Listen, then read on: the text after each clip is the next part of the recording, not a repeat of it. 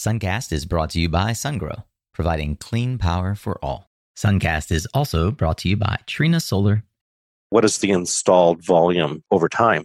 And if we filled a train, a regular freight train full of solar panels there, filled to the top, that train would extend from California almost to New York. Hey there, Solar Warriors. I'm Nico Johnson, and this is Suncast. Each week, I pull back the veil on the life and business insights of clean tech entrepreneurs building the most noble and impactful companies of our time. I hope what you learn from this conversation is a catalyst for your own growth. So thanks for tuning in, and welcome to our tribe.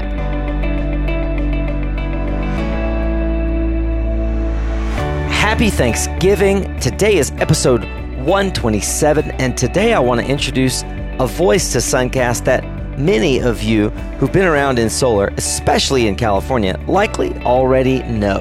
Back in episodes 40 and 42 with Corey Vaughn, we talked about a pioneer of the industry named Sam Vanderhoof.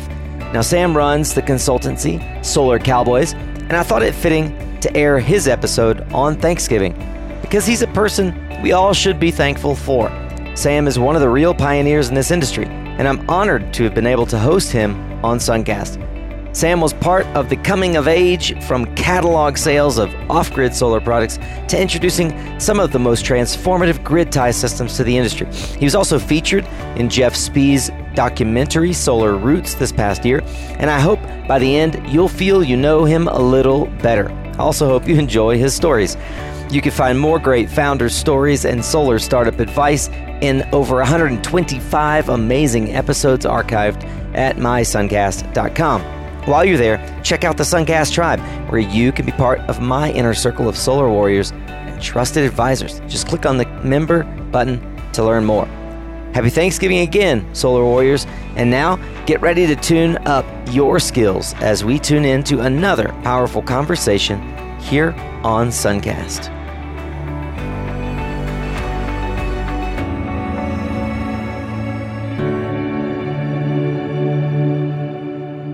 All right, Solar Warriors. Today we are having a conversation with a guy that many of you are familiar perhaps with his name or his brand, Solar Cowboys, or maybe you've never heard of him at all. For that, uh, I hope that you'll study a little more about the history, at least of the U.S. solar market uh, and some of its principal founders and, and, and hardworking pioneers.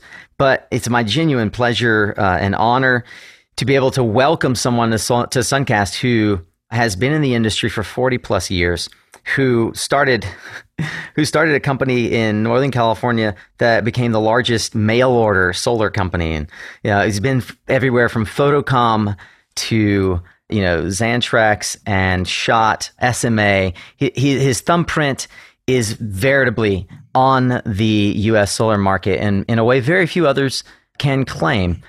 Sam Vanderhoof, welcome to Suncast. Thanks, Nico. Glad to be here.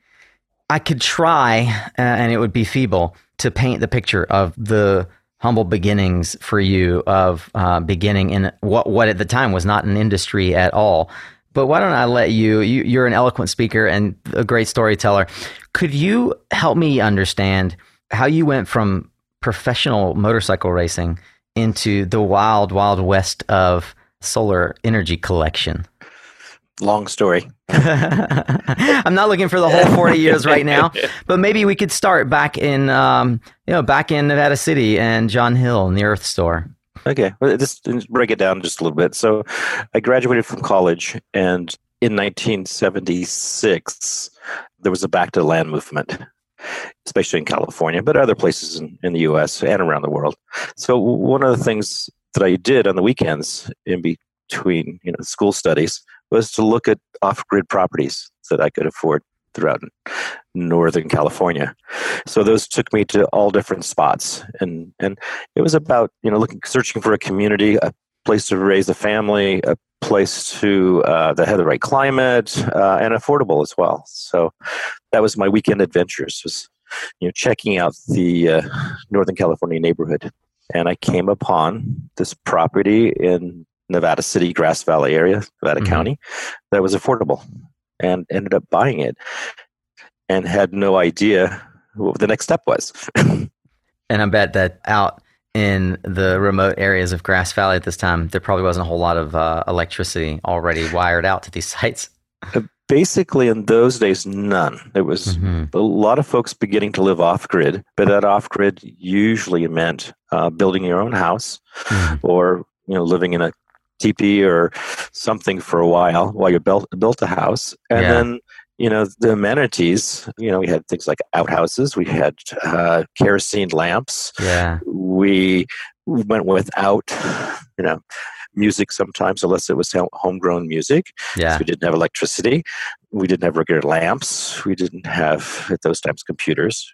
We could run things off batteries and usually things like d cell batteries or aaa batteries mm-hmm. those are the things that we used and do you remember the first time you actually held a solar a solar panel or a solar cell in your hand? Yeah, it was it was uh, before 1976, probably 1975. Mm-hmm. Uh, a friend of mine that I went to school with, his dad worked for JPL, working on the satellite systems for spacecraft. Right. And he gave me this little panel, and it was you know maybe the size of a, a legal pad of paper, hmm. about that size. And it was around five watts. And he said, Here, you may be able to use this in your off grid uh, living. and, yeah. and by the way, at that time, my friends, unbeknownst to me, had made side bets that we would never make it that first year. You mean meaning you wouldn't you wouldn't last? It wouldn't last on the off in, in the off grid, and it's difficult. You know, we had to build roads, we had to build a house, we had to build all that stuff, and, and try to make a living, and and raise two kids at the same time. So it wasn't. It was a challenge. But last you did, and I bet that five watt panel at that time was. Uh, I mean, can you give us a, a, sense of the scale of what was available and what power uh, others had access to? Well, at that time, you know, in in those years, almost n- none of the solar modules, solar panels were used for, you know, powering you know residences or anything yeah. like that. Mainly, the only place it could it was affordable was for spacecraft, or some telecommunications, that kind of thing was the, mm-hmm. the, you know the first use of PV, and you know the price per watt was outrageous. I mean, I'm not even I don't even remember the, the exact price per watt, but it's probably in the hundreds of dollars per watt. I remember you told me that actually uh, that five watt panel was more gave you more power to power you know your radio and the Grateful Dead than the local radio station had to power the signal right, that couldn't right, get right. to you. Yeah, good good story. So I was around car mechanics and motorcycle mechanics, so I, I knew how to twist wires together and and 12 volt systems. So I was pretty up on that, you know, through my college years, trying to keep cars running. So one of the things I did was pull old car battery out and hook the solar panel to the car battery, and that car battery could be charged. It was kind of like magic. Put it in the sun, and the battery wasn't going down; it was going up. So the next idea was just throw on a, a car stereo tape deck. So I put a pretty nice stereo tape deck, 12 volt, on that battery, and boom, I had music. And then put a car stoplight bulb on it, and boom, I had light. That was the day that your friends lost their bet. It was a it was a different turnaround for sure. but at that time, I mean, one of the things that you know we're talking forty plus years ago. I remember turning on the, this radio and seeing what radio stations were available, and we were twenty miles, maybe eighteen miles as the crow flies from Nevada City, and that's where uh, a new radio station, which is starting KVMR, was a local community radio station, and they came on, and they had around five watts worth of power coming out of their radio station, and they were saying, you know, we're on the air, it's five watts or whatever, four and a half watts, something like that. But at the time, I had a little bit more power than they had. That's amazing. this little panel. Well, thankfully, you weren't trying to start a bootleg radio station to compete with them. Sam, the Earth Store has its own place in in solar lore. You know, how did it occur to you and Johnny Hill to start the Earth Store? Tell me about that. Well, Johnny actually started the Earth Store first. Okay. That was his baby. Remember, we this back to the land movement. A lot of folks coming out of school, coming out of the Bay Area, coming even from back east, moving to communities in our neighborhood were, were groups like Ananda, a religious community that had hundreds of people living there at the time, and all this was off grid. So the Earth Store was actually in the same building as the um, it was called Mother Truckers, which was a health food store. Basically. Still around. Yeah, still around today. And so folks would come in to buy food.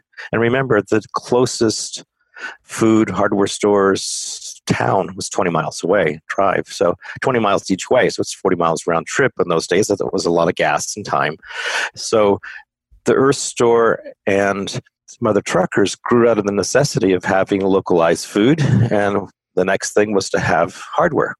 Hardware, you know, as you're building a house, you need nails, you need plumbing, mm-hmm. you need, you know, things for building a, an off-grid home. So that's what Johnny did was to bring in these off-grid or necessities for for building a um, uh, a home and plumbing parts was part of that water you needed water you needed a road you needed you know a roof over your head so Johnny Hill began to work de facto as a hardware store for all these these small items that you didn't want to drive 40 miles to town to get a nut and bolt or something like that. So their store started carrying those things. One of those things, one of the major things, was kerosene to run kerosene lamps. So in order to, you know, stay up and be able to read after the sun went down, he used kerosene. That was the norm. So Johnny would buy barrels of kerosene and sell it in gallons. And then, oh, by the way, you needed a lamp, so he would sell right. lamps. So that was a good part of the the uh, supply for the Earth store was kerosene lamps and uh, the kerosene to run them. And at what point did solar come into the picture for you guys? Well, I was one of those customers of Johnny's. I would walk in and buy a you know bag of nails or something, and and one day I walked in with a solar panel and said, "Hey, Johnny, have you ever seen one of these?" And he had never seen it, and I kind of showed him what it would do, and he said something like, "Wow, this is going to put me out of the kerosene business." so as that year went by, he asked me if I'd come in to the store a day or two a week and help put together, you know, part of the energy part of the store to provide that energy alternative to kerosene. And that was not just solar. It didn't really start off as solar. It started off because solar was so expensive. It really started off running things off batteries and how to do that. So we ended up uh, writing little pamphlets on how to do that, how to hook your car battery into another battery to be able to charge that battery when you were driving to, to, to power a tape deck, to power some lights. And that's how it really started. And by the time you had that working, this is all, you know, within a one or two year period, then you put a solar panel on it and it was uh, perpetual motion. Amazing. So I see how how this is evolving, and and at what point did the idea of starting independent power come uh, come into your mind? How'd that come about? Well, just still at the Earth Store. So Johnny asked me to come in for a day or two a week mm. and basically work on this energy part, and then also Ron Kennedy was around at that time. So Ron came in and helped out. I mean, nobody, hmm. we're all working, living off grid. We didn't want full time jobs. You know, mm-hmm. we're building our our own homes and homestead. And that took a lot of time. So we'd come in one or two days a week. So we became partners in the Earth store. Uh, so there was three of us, and then there was one more person, Shelly, that came. And so it was four of us basically that worked on the Earth store, and we could work there a couple days a week and kept the thing running. So, and it had books and magazines, and it got larger and larger and larger. So, at one point, myself and Ron decided to split off and start independent power company. Mm-hmm and that was just focused on energy, not on hardware. And Johnny kept the hardware store part and sold retail. So we started selling a little bit more, doing some manufacturing of off grid products okay. and selling those more wholesale. Wow. And as you mentioned, it was entirely mail order. Is that right? Right. And you're focused all entirely on the off grid market, servicing the off grid market. To put it in context, again, this is late 70s, early 80s there was no notion of of on grid solar. There was really satellite and then terrestrial, but terrestrial is very homesteader, very off grid. Accurate? Even homesteader was just starting. Uh, remember, at the price per watt for solar, it was really, really, really expensive. Um, in the hundreds of dollars per watt. So, a modest panel, maybe. You were lucky to have one solar panel yeah. at that time. How were you finding customers? Well, was, remember it was it was um, pre-computers. So you got to remember that. Yeah. Everything was mail. Everything was mail order. If you were going to buy something, it was you know ads in the back. This is the era uh, of the Sears catalog, right? I mean, this is Sears, Mother Earth News was Yeah. something. that, You know those kind of magazines, but also developing mailing lists and sending out postcards and catalogs and things like that. Information was was you know was the key.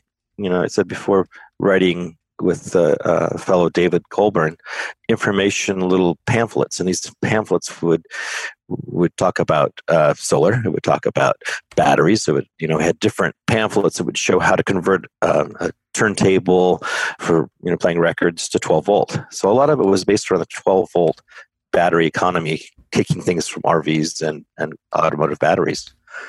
Once you had these appliances sort of working, adding a solar panel was a no brainer. of course expensive. from the sticks, as you put it, from Nevada City. Where were you coming up with lists of uh, or names of people? How were you finding customers to send this catalog to? Well, especially when we started manufacturing equipment, uh, we made 12 volt blenders was one of the first things we built, and Wow. little 12 volt toys and little appliances and converted the t- turntables and things like that. We would put little pamphlets together on, you know, how this stuff worked.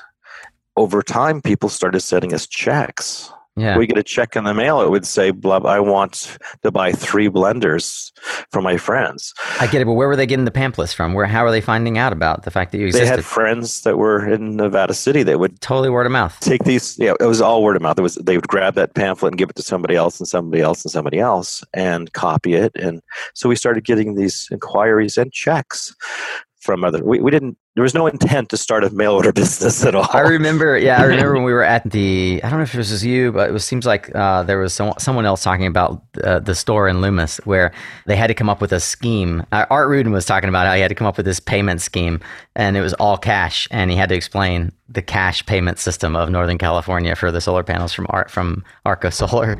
I mean, is that similar to you? You guys had you just cash was coming in, and you didn't even you didn't know where it was coming from sometimes, and well in, in those days very few jobs when we call it the ridge so pot growing was was a supplemental income for a lot of folks uh huh, and it wasn't large it was you know modest but Yeah.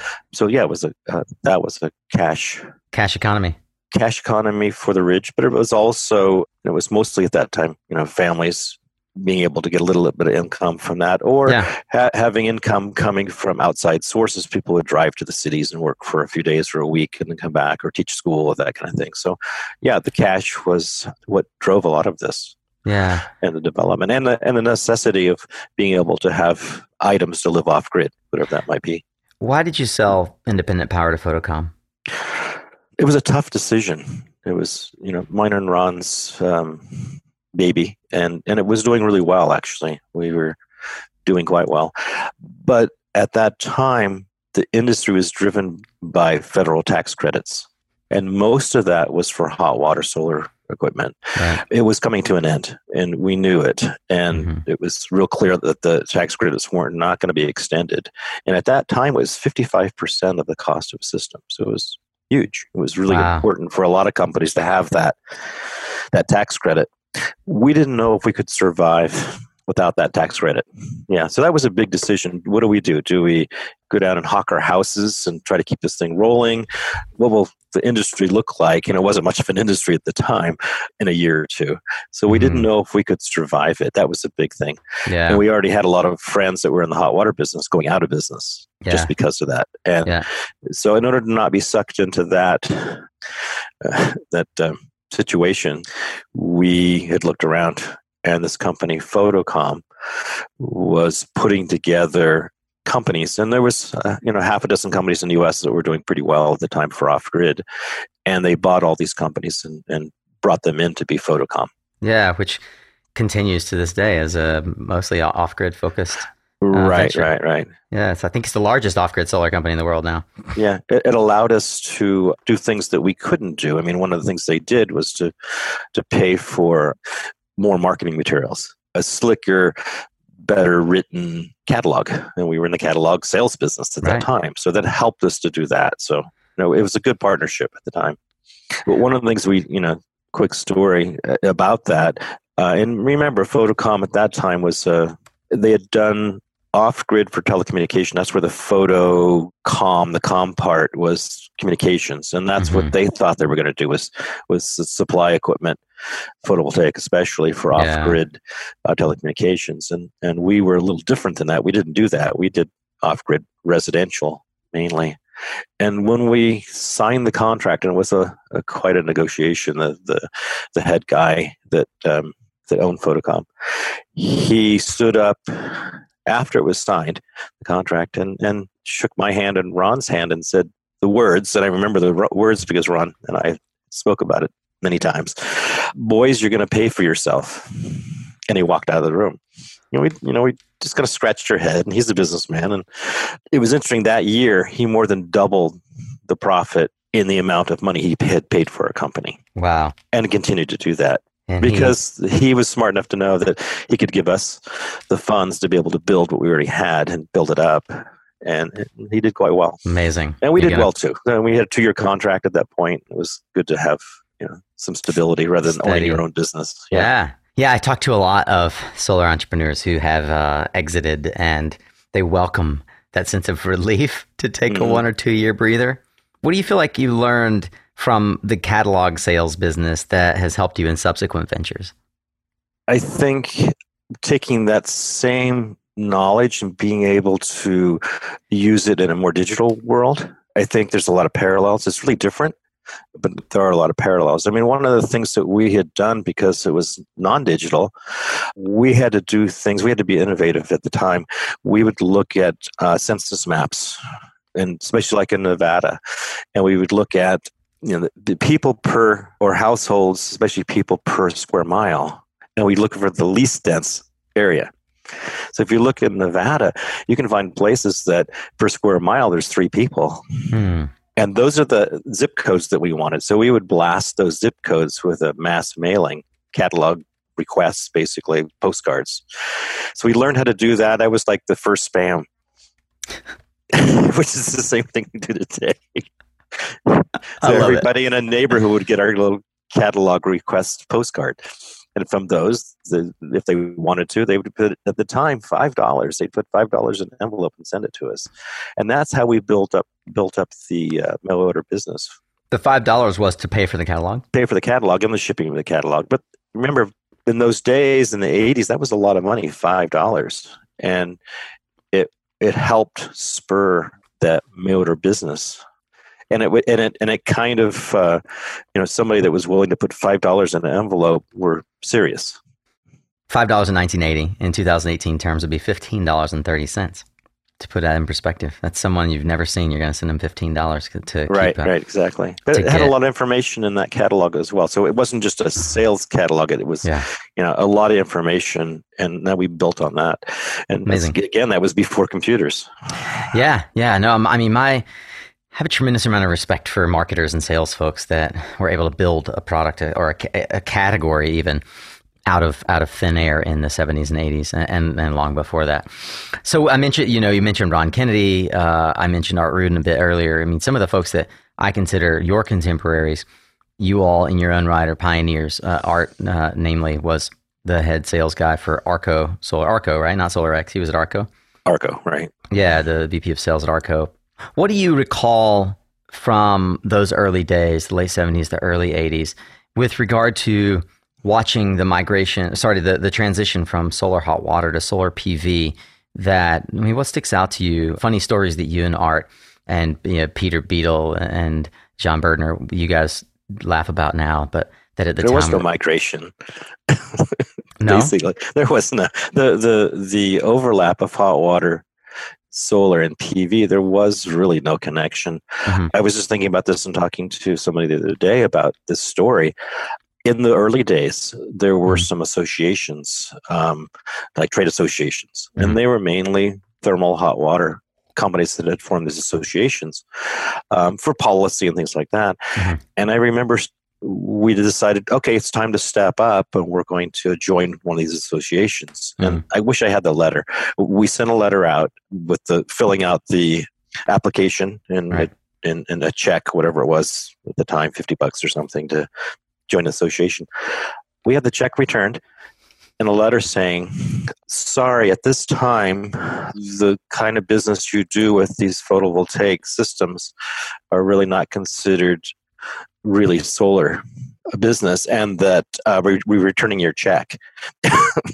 wow, we can't help you as an association. Right, want... right. We couldn't join the we couldn't join the solar association because we were a PV only company. Unbelievable and uh, yeah, we, we, were blown away. We were we were uh, hurt. we were, and it was a big step for us. We thought we were becoming corporate if we joined the association, and so we were, refused to, uh, an option to join that join the association. Hmm. So for years, we kind of backed off and stayed stayed way out of that corporate policy group. Well, so speaking of corporate policy, I mean, you've watched lots of different policies come to fruition. If you check out Sam's LinkedIn, you've been involved in a lot of companies. You know, you were the, I would say famously, the VP at Trace Engineering Xantrex, uh, a company that many it might it might hear the word Xantrex, don't recognize that that's Schneider Electric here in the U.S. now uh, on the photovoltaic side. Schneider rolled up Xantrex, Xantrex uh, rolled up Trace. How did policy impact the solar industry from the 90s to let's call it roughly 2006? you know, I, I, think the biggest issue was the you know the move towards on-grid solar and and cost effectiveness of that and the support and the government support and policy mm-hmm. that were necessary.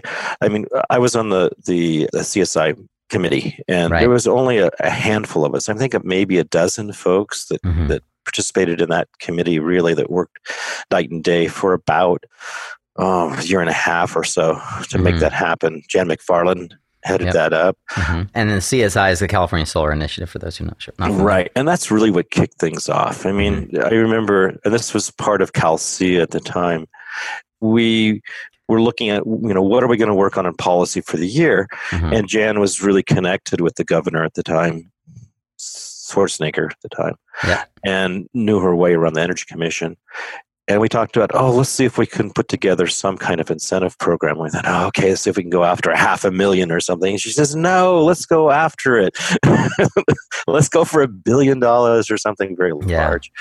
And um, so we worked hard and ended up getting, you know, quite the program. And and that and not only the program to fund it, but also the mechanism and the support behind that. Yeah. The the uh, California Energy Commission working together in concert with the with the industry to make sure the rules couldn't be gamed and that right. it would be as reliable as possible. And I think that's what the match really worked well. In case folks missed this, this is Arnold Schwarzenegger, Republican governor, bipartisan right. support for spearheading what became the bellwether for reviving the U.S. solar industry uh, and creating, in many ways, the catalyst of the current U.S. solar boom since 2006 uh, which is the California Solar Initiative spurred by SB1 and the Million Solar Roofs Initiative.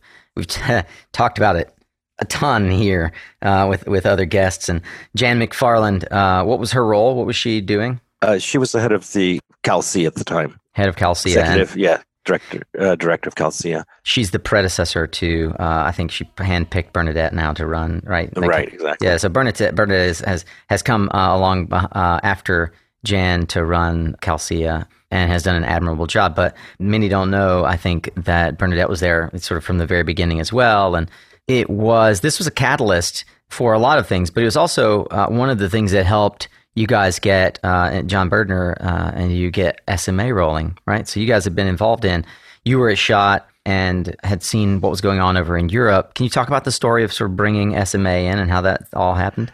We were one of the owners, original owners of, of Trace, and then that moved into Xantrex. Long story. We ended up, most of us, all leaving Xantrex at one point, and so I moved to to a company, uh, Schott Solar, which is a German company that had the same kind of idea of photocom. It sounded good, mm-hmm. buying up companies, putting together a uh, consortium of companies around the U.S. with different expertise, servicing the grid tie market and the ultimate goal was to manufacture solar modules here in the US. Yeah. It was a pretty aggressive program that didn't work out. Mm-hmm. So from that, there was, for me in my career, was a, about a two year period of you know leaving Xantrex, a, a major inverter company, and being a competitor of SMAs worldwide, so we knew mm-hmm. SMA pretty well. And John had decided, and John had worked for us as an independent power company for quite a while, so he was real you know tuned to off grid, and began you know dabbling in the on grid business, and had decided to contact SMA and see if they wanted to come to the U.S. So that's how it really started. John brought SMA to the U.S. and remember the grid tie market was just starting. That was about 2001, maybe 2002 mm. yeah. in that neighborhood. And there was really the grid tie market. There was only a couple little companies in the U.S. doing grid tie. Now, Trace Xantrex had been doing grid tie, but based on battery based off grid inverters being modified to work on grid. It was clumsy. It was it worked, but it was clumsy. It was not efficient and it was expensive. The SMA inverter line was much less expensive, hmm. much more reliable, much more um, efficient. And now the CSI program was just coming into place. Yeah. And I believe the first CSI program in that time was about $2.75 a watt rebate, I think. And that's a lot of money rebate. If you look at today, it seems impossible, but, but module costs are very high. Yeah. So that supplemented what was going on, plus being able to look at you know net metering policies and things like that. Mm-hmm. And remember, California now was in the the driver's seat for all this. That's right. And CSI, as it came on board, the S chip before it had just given you a dollar per watt, but CSI was turning the corner and beginning to uh, favor efficiency. And right. the Germans had way better efficiency. I remember right. SMA becoming the number one inverter in the market because they were 96.5% efficient, uh, where everyone else was in the 91, 92 range. The rebate was based on the efficiency of the inverter, mm-hmm. CEC rating, they called it, times the efficiency of the solar panel, times together, times the, uh, uh, mm-hmm. the rating rebate amount. So, yeah, the higher efficiency the better the rebate. And the rebate was given back at that point. It wasn't a tax credit; it was a rebate you'd get in yeah. your hand. You go, yeah, boom, here's, here's, money in your hand. It was uh, it was huge. On the policy side, we had to keep trying to adjust the CSI so that it wasn't only efficiency but reliability was part of it. And that was a challenge. So yeah, make that happen. How do you contrast, and maybe even when you're in discussions today with folks that you're advising, how do you contrast the early days and the work that you had to do with uh, the way solar is sold today? Uh, I'm not sure. That's, that's that a tough a, question. Yeah, I mean, uh-huh. right now it's. I mean, it's really totally economics. Mm-hmm. In the old days, it was, you know, the early adopters were was a little bit about economics. Okay, it's a 12, 13, 14, 15 year payback, but it was an environmental concern. Yeah. And so this, the early adopters were doing it for other than uh, economic reasons, but the economic part was the second part. Yeah. So, and when you have solar modules that were three dollars fifty cents a watt for the solar modules, it took a long time for the payback. Sure did. it's ten times what it is today, almost. Hey, Warrior, if you're like me, you like to use best in class tools to accomplish the job at hand, and you want an ecosystem of products that all talk to each other without you having to do all the heavy lifting. And I bet in your job as a solar professional, you want tools that work the way the rest of your life works. You know, that ecosystem, best in class products for every piece of your workflow. That's why many Suncast listeners are also such fanatics of Helioscope. It's not just a great software platform, it also connects with other great software platforms. This includes Nearmap for high res imagery, Homer for microgrid design and optimization, Unirac UBuilder for automatic racking design, even Ecotiza for Spanish language proposals, and of course Energy Toolbase for financial analysis, utility rate optimization, and proposals. The folks at Folsom Labs believe in empowering customers to use whatever program you want to use, however they want to use it. And that's why they're committed to fostering this ecosystem with other great software platforms. If you're already using Helioscope, why don't you ask how you can maximize your productivity with these other awesome plugins? And if you're not already using Helioscope, well, you should head to mysuncast.com and click on the Helioscope banner on the homepage. And as a Suncast listener, you'll be gifted an extra 30 days to your free trial. That's right, 60 free days to see what Helioscope can do for you. Try Helioscope. It's fast, easy, and bankable. If you're enjoying Suncast and you'd like to have access not just to all the additional stuff I can't publish in the primary feed, but also the back channel of conversation, chat, webinars, and inner circle advisory that other solar warriors are enjoying, consider checking out the Suncast Tribe. You can learn more at mysuncast.com forward slash member. So you've been a part of some pretty historic growth in the solar market. A lot's changed in the last 40 years. What do you think is true about solar now that wasn't true uh, in the 80s and 90s? Well, the positive side is that it's you know pretty well known. You can say solar to almost any homeowner, and they have an idea of what you're talking about, Yeah. and that it it is a tool and it's an appliance. I mean, and that's that was our holy grail is to make it more available to to any homeowner. That was our, our goal, and not only to that, but to see the day when grid power and uh, PV produced grid power would be at the same price or cheaper than utility costs. And we've seen that day with incentives at least. And so that was a big goal. And and we've, Yeah. now we've got, we've, we're there. So now the other part of that, the downside is that as that starts to happen and becomes bigger business, then you see the influx of, you know, flaky companies and, you know, folks that used to sell satellite Mhm. dishes and and things like that come into the business and the moral structure sometimes isn't as stellar as it could be Yeah, yeah. I imagine that's got to be difficult for someone, especially who got into it for a lot of the right reasons, got into the idea that harvesting energy from the sun is, apart from it's environmentally friendly and the right thing to do, it is energy for all, right? It's it's, Right. ac- it's ac- access and Mhm. equity.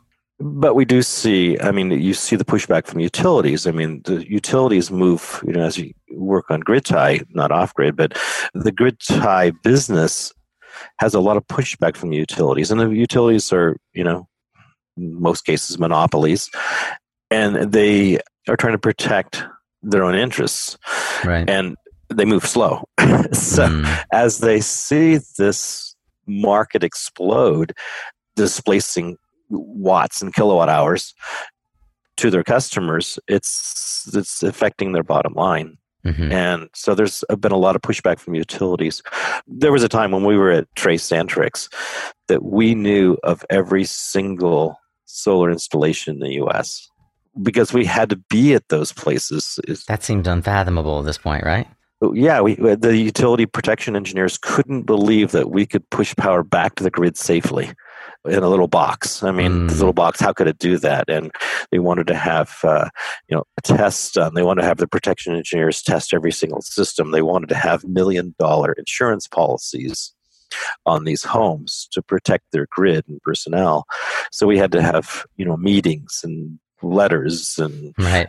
Documentation um, that these things were safe and, and wouldn't kill personnel on the on the power lines when when the power went down that these things would turn off and that was a huge hurdle Yeah. to get And- through Yeah. And I remember, you know, SMA was was critical to helping uh, with the anti-islanding rules and, and helping utilities understand how how this all worked. Um, I have to imagine that was work that you and John and the SMA team were involved in. So I mentioned, you know, you've been a part of historic growth and a lot of uh, a lot of things that we, we I wish we hadn't even had time for just to talk about stories. But I'd love to know, given the context, given you know, 40 years of history in our industry.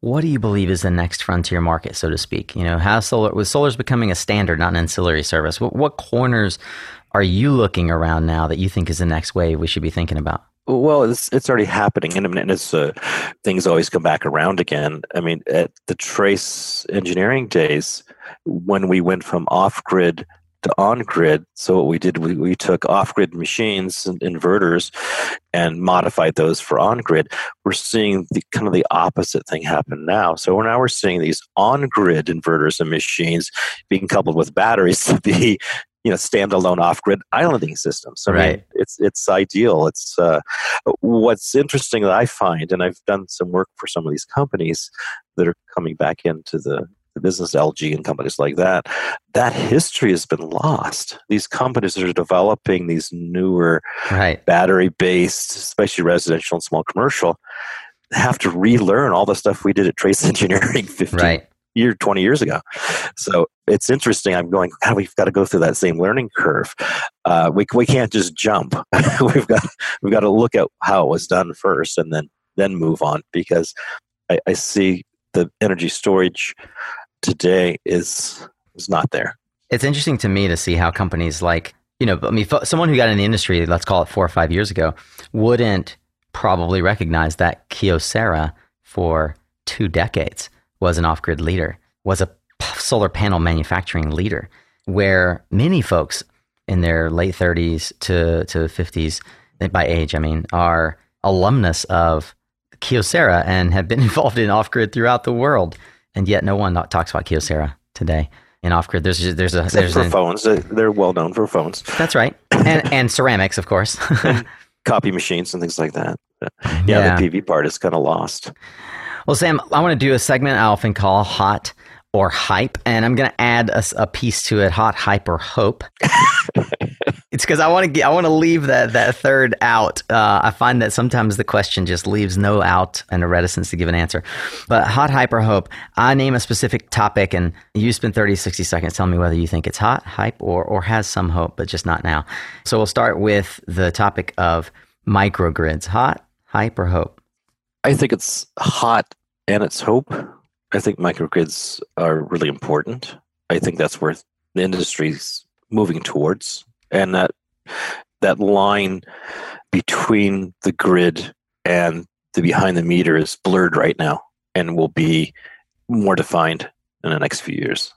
And that's with battery development, really, the cost of batteries and, and switchgear. vehicle to grid the idea of the nexus between electric mobility and and the grid is that hot mostly hype. Yeah, I mean it's it, there's something there for sure, but that ability to push back to the grid and leave your batteries flat in your in your vehicle is is tough, and Hmm. there's a lot of economics and politics involved around that Mhm. that, that need to be worked out. One that i think i probably know the answer to for you but distributed solar and storage I think that's where the it's it's hot, but like I was saying before, I think there's a lot to be learned. I mean, I, you watch what Tesla is doing, uh, technically, price wise. I think long learning curve. I, I just Yeah. don't think that they're there yet. Tesla's not there, and Mhm. and they're pushing them pretty hard. I think LG is trying really hard, and then there's a whole host of companies behind them. I mean, uh, just recently, Mercedes pulled the plug on their program. really i didn't thought- realize that okay yeah, I thought they were going to do well, but this is what, Mhm. But I just heard this at SPI. I think it's true that uh, it's a tough market. You know, it's, Mm. it's sort of you know early adopters into these markets and the the amount of cash you've got to throw at these these technologies and markets. It's it takes a while for the payback if there is payback, but usually some of the early adopters get you know swept under the carpet, and you've Mm. got you know, newer companies coming in to take over after they've done the work. So I think that microgrids and that ability to use that energy in a more local area is Mhm. is huge. I think it's not only hot, but I think it's you know the future. And again, trying to work with utilities, how that interacts with utilities. Uh, the utilities have not figured it out well enough, so they push back how it's going to be done and how the interface is, is happening. And a lot of that is policy. What are some key lessons or takeaways from the mentors in your life and things that you pass on now as you advise others There's a lot of us. I mean, you're involved with the Solar Pioneers group that Jeff Mhm. Spees put together. It's really interesting coming back together at SPI. We all came together and they had a little interview panel session, and that was great. And that, I learn stories every time we get together, and you know, Charlie Gay and some of the the things that happened in the old days. But afterwards, we sat around and, and chatted for a half hour to an hour, and just that camaraderie. We don't get together very often, Yeah. and and to hear where people are today hmm is real important and, and the accomplishments they made over time and how they feel about those accomplishments. And I Mhm. mean, there was a room full of us afterwards of maybe about 30 people. And it was, uh, it feels like family. Yeah, you know, you and I talked a couple of times about how you guys all were part of proliferating a technology in the world that nobody knew how or where it could expand or where it was going. On two fronts, I see how you feel a particular sense of obligation and responsibility for helping the world know what to do with solar in its current status. There's there's on the one hand, you've got folks who were original pioneer founders who are helping proliferate solar in, from an energy equity perspective throughout Latin America and Africa. I know you've been involved in that. And then on the other hand, you've got the whole life cycle of these panels. And panels that you guys fabricated in the 70s are now being retired and nobody knows what to do with them. Can we talk about that? Yeah, yeah, and it's a it's a it's a large subject to talk about, and it's a parallel. Just to make sure we bring it up, it's a parallel to what's happening with the microgrids and lithium, especially lithium batteries, but all batteries, but especially lithium. It's the end of life. The emphasis is put on installing more and more and more equipment, more and more and more solar panels, and more and more batteries, and end of life for those pieces of equipment is not being looked at very carefully, mainly mm-hmm. because there's so no economics in it today. Yeah. And that's the that's the challenge that it costs more to recycle and process lithium batteries or solar panels than the materials you get out of it. And that's the misnomer right now. So how do we solve that? And what are you what are you working on to help try to bring that to reality? Uh, we're spending a lot of money and time. Is this no something profit. that we can talk about? I mean, you seem like you're, you're pushing back on it a little bit, Sam. Uh, well, no, it's it's a tad frustrating because we have a regular business to run to pay the bills, right? Yeah. So, so we uh, I do a lot of consulting for manufacturers, especially, um, and also we do a lot of sales and repair of uh, inverters, and that pays the bills, and that's fine.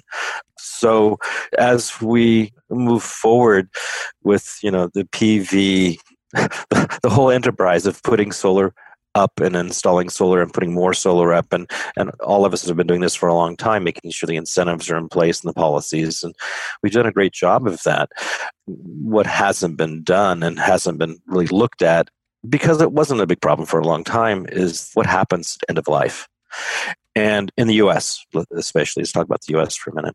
Uh, in Europe, it's really different. In Europe, regulation has been in place for many years, more than 10 years, about not just solar, but all products. What happens at the end of the life? And there needs to be programs. There are programs in Europe that uh, require uh, processes for end of life for computers and phones and all that. Um, it's in place and it's been in place for a long time. So it's a, uh, it's not something that is unknown there. Now you come to the U.S. Mm, that's really different. It's totally different. Now, people are willing to pay for you know, when you buy new tires for your car. Mm-hmm. There's a little line item in the bottom and it says right. you know whatever three dollars a piece or you buy a battery and there's a fifteen dollar core charge kind of forget about it i mean when you go to the grocery store and you, you buy a you know your favorite beverage and you pay for it, you don't go, oh, wow, I had to pay an extra five cents on that. You just don't think about it. But what be- behind that, what's happened is the mechanism to collect all that garbage and right. be able to it's- process it and turn it back into something usable. The infrastructures are because of those fees. Yeah. So we don't have that in the solar industry. Not yet. So what we have now is we, have had a clean industry of promoting clean, renewable energy with clean products. That the concept is these solar panels last for 30 plus years, kind of forever, even. You know, that's the mentality that we've promoted. The reality is quite different, is what we're finding. The reality is companies going in and out of business, warranty issues happen, hailstorms happen, weather happens. So what we're seeing is hundreds of thousands of solar panels being abandoned uh, like orphans mm. of um, that are being disposed of in not proper ways. And the problem is much larger, larger than we ever thought. Is it something, as you pointed out, that CRV covers uh, recycling the glass at the consumer level and the manufacturers of the glass don't have to pay for that?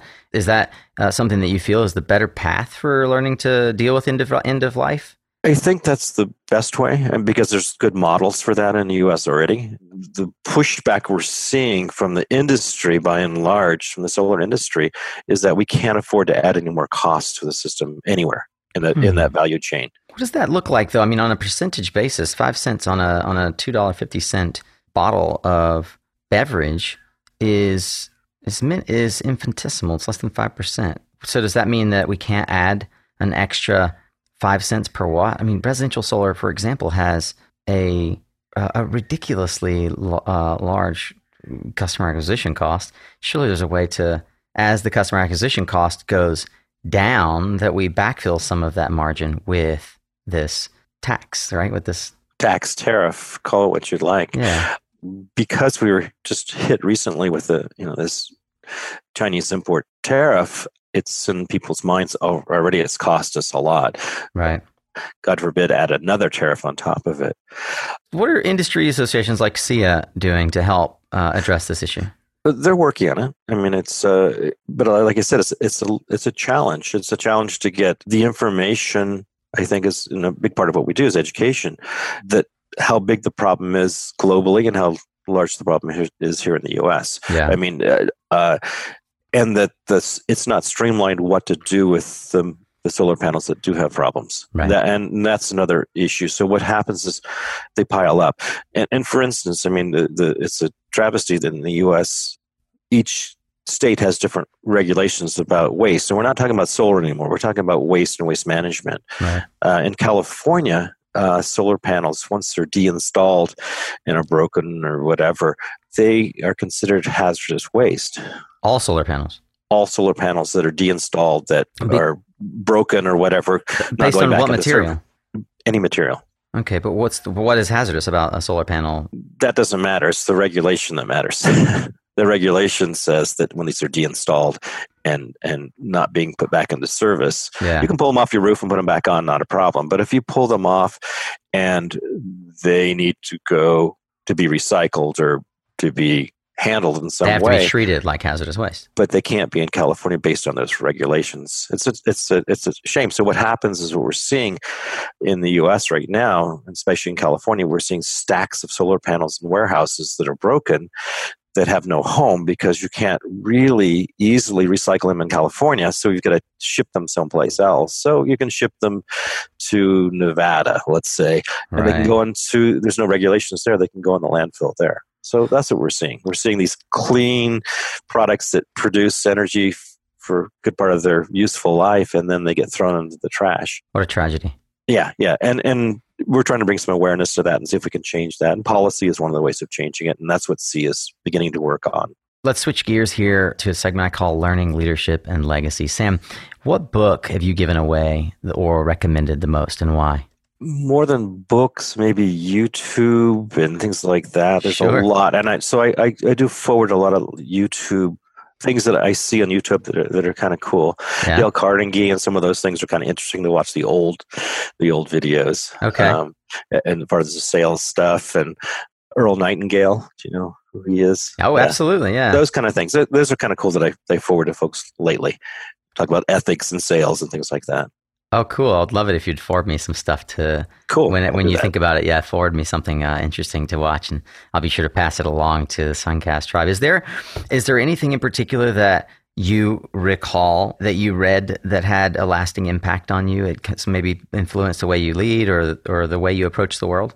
just recently I'm, I, I picked up a copy an old copy old copy i'm not sure what year it is the beginnings of greenpeace and the history of greenpeace and it's really interesting to watch the way at the early days of greenpeace and how it started and I, so i've just started the book and it's interesting to, Is it? to- do you remember what the book's called? i think it's called history of greenpeace Oh, okay. it's got the rainbow warrior in the front cover it's talked about the lineage and you know what was happening in australia what was happening in new zealand what was happening in the us Let me see if I can find it real quick. Yeah.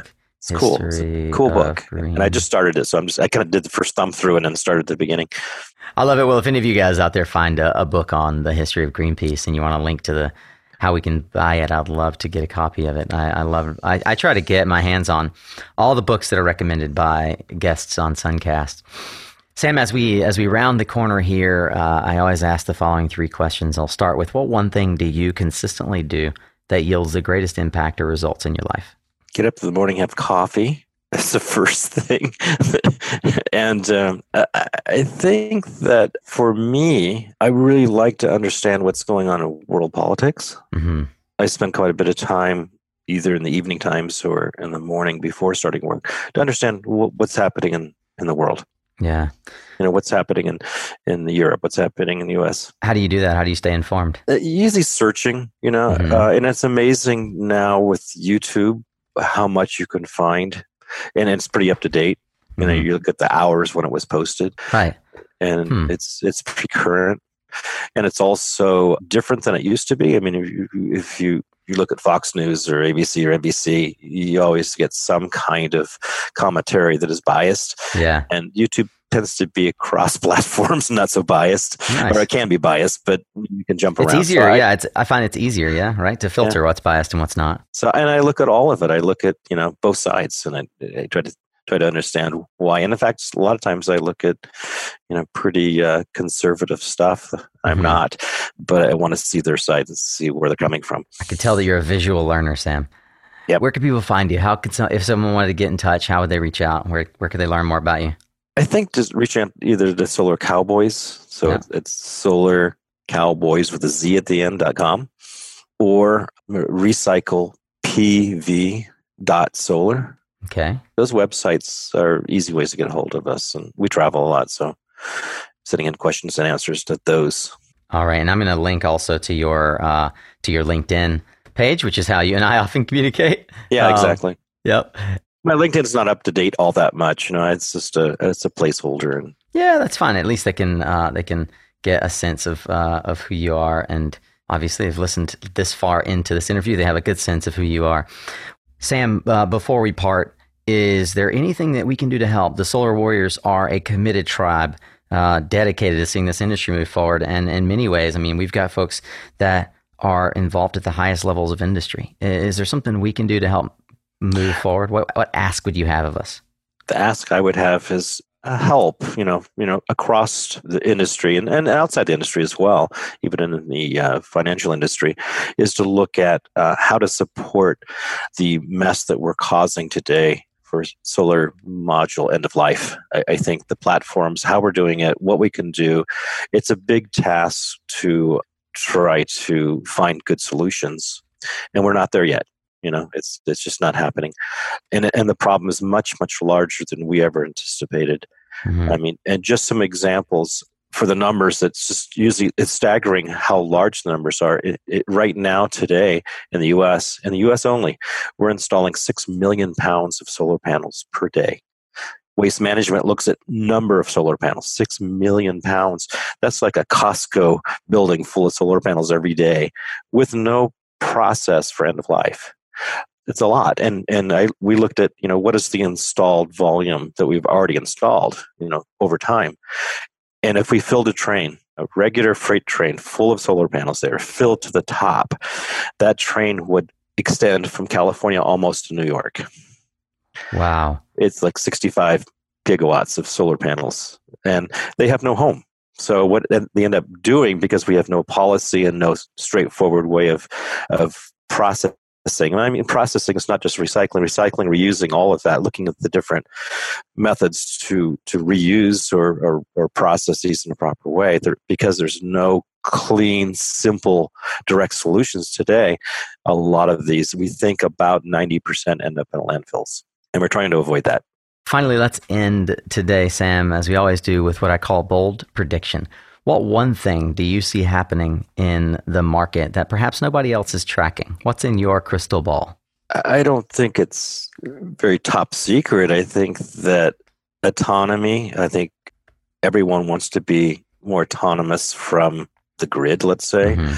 And I think for our industry, being able to manage that and being able to manage energy in and out, and, and that allows us to look at microgrids and how that's done, and batteries and or energy storage in all different ways. And I think we haven't seen really the appliances and the software for energy storage systems yet. I think that's what we're going to see a lot of in the next five years. I think the the um, platform for those technologies in the next five, five years will look really different five years from now than they do today.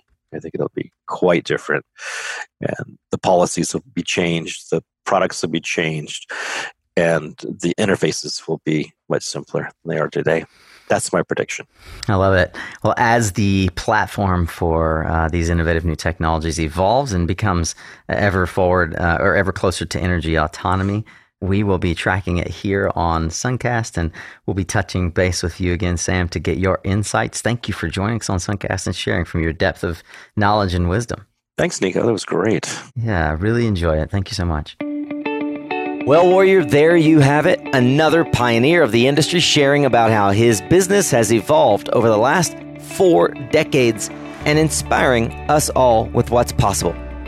I'm particularly moved by the thought that one of the earliest advocates and salespeople in our industry has now turned his attention to what to do with those panels and products at the end of life. And I, for one, never knew just how hard that business could be. I look forward to keeping tabs on the progress of Recycle PV and hope to have Sam back on next year to discuss their progress. How about you? What was your major takeaway from Sam? What about this episode was the cranberry sauce to your turkey or the gravy to your stuffing? Are you catching up over the holiday weekend like me? If so, find me on Twitter at Nico Mayo or on LinkedIn and let me know, would you? Well, it is the Thanksgiving holiday here in the U.S., and I'm thankful that we keep rolling here on Suncast with exciting content. And that's why next week I'm really, really excited that we're finally able to publish an episode with a North Carolina based blockchain and energy entrepreneur. And I have some goodies for those in the Suncast tribe that are an insider peek into the thoughts of someone I consider a blockchain and cryptocurrency expert. I read Satoshi Nakamoto's Bitcoin paper probably around 2009, late 2009. What? Yeah. That was the voice of Gerard Newkirk, a friend of mine who launched KWH Coin at the height of the cryptocurrency buzz last year and is a man on a mission to transform how the billion people in the world without energy can receive that vital civic infrastructure that they need, starting with Africa, but extending to many other places in the world. So tune in again next week to hear more from this amazing entrepreneur.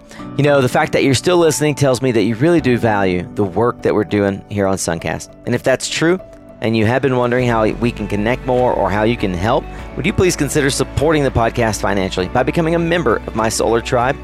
You can go to mysuncast.com forward slash member to learn more. At least while you're there, you can join our newsletter so you won't miss out on all the great things that are coming from Suncast. Well, if like me, you are celebrating the U.S. holiday of Thanksgiving, I wish you a happy Thanksgiving once again. I'm truly thankful for you, my friend. Thank you for listening. And thanks again for showing up. It's half the battle. Kia!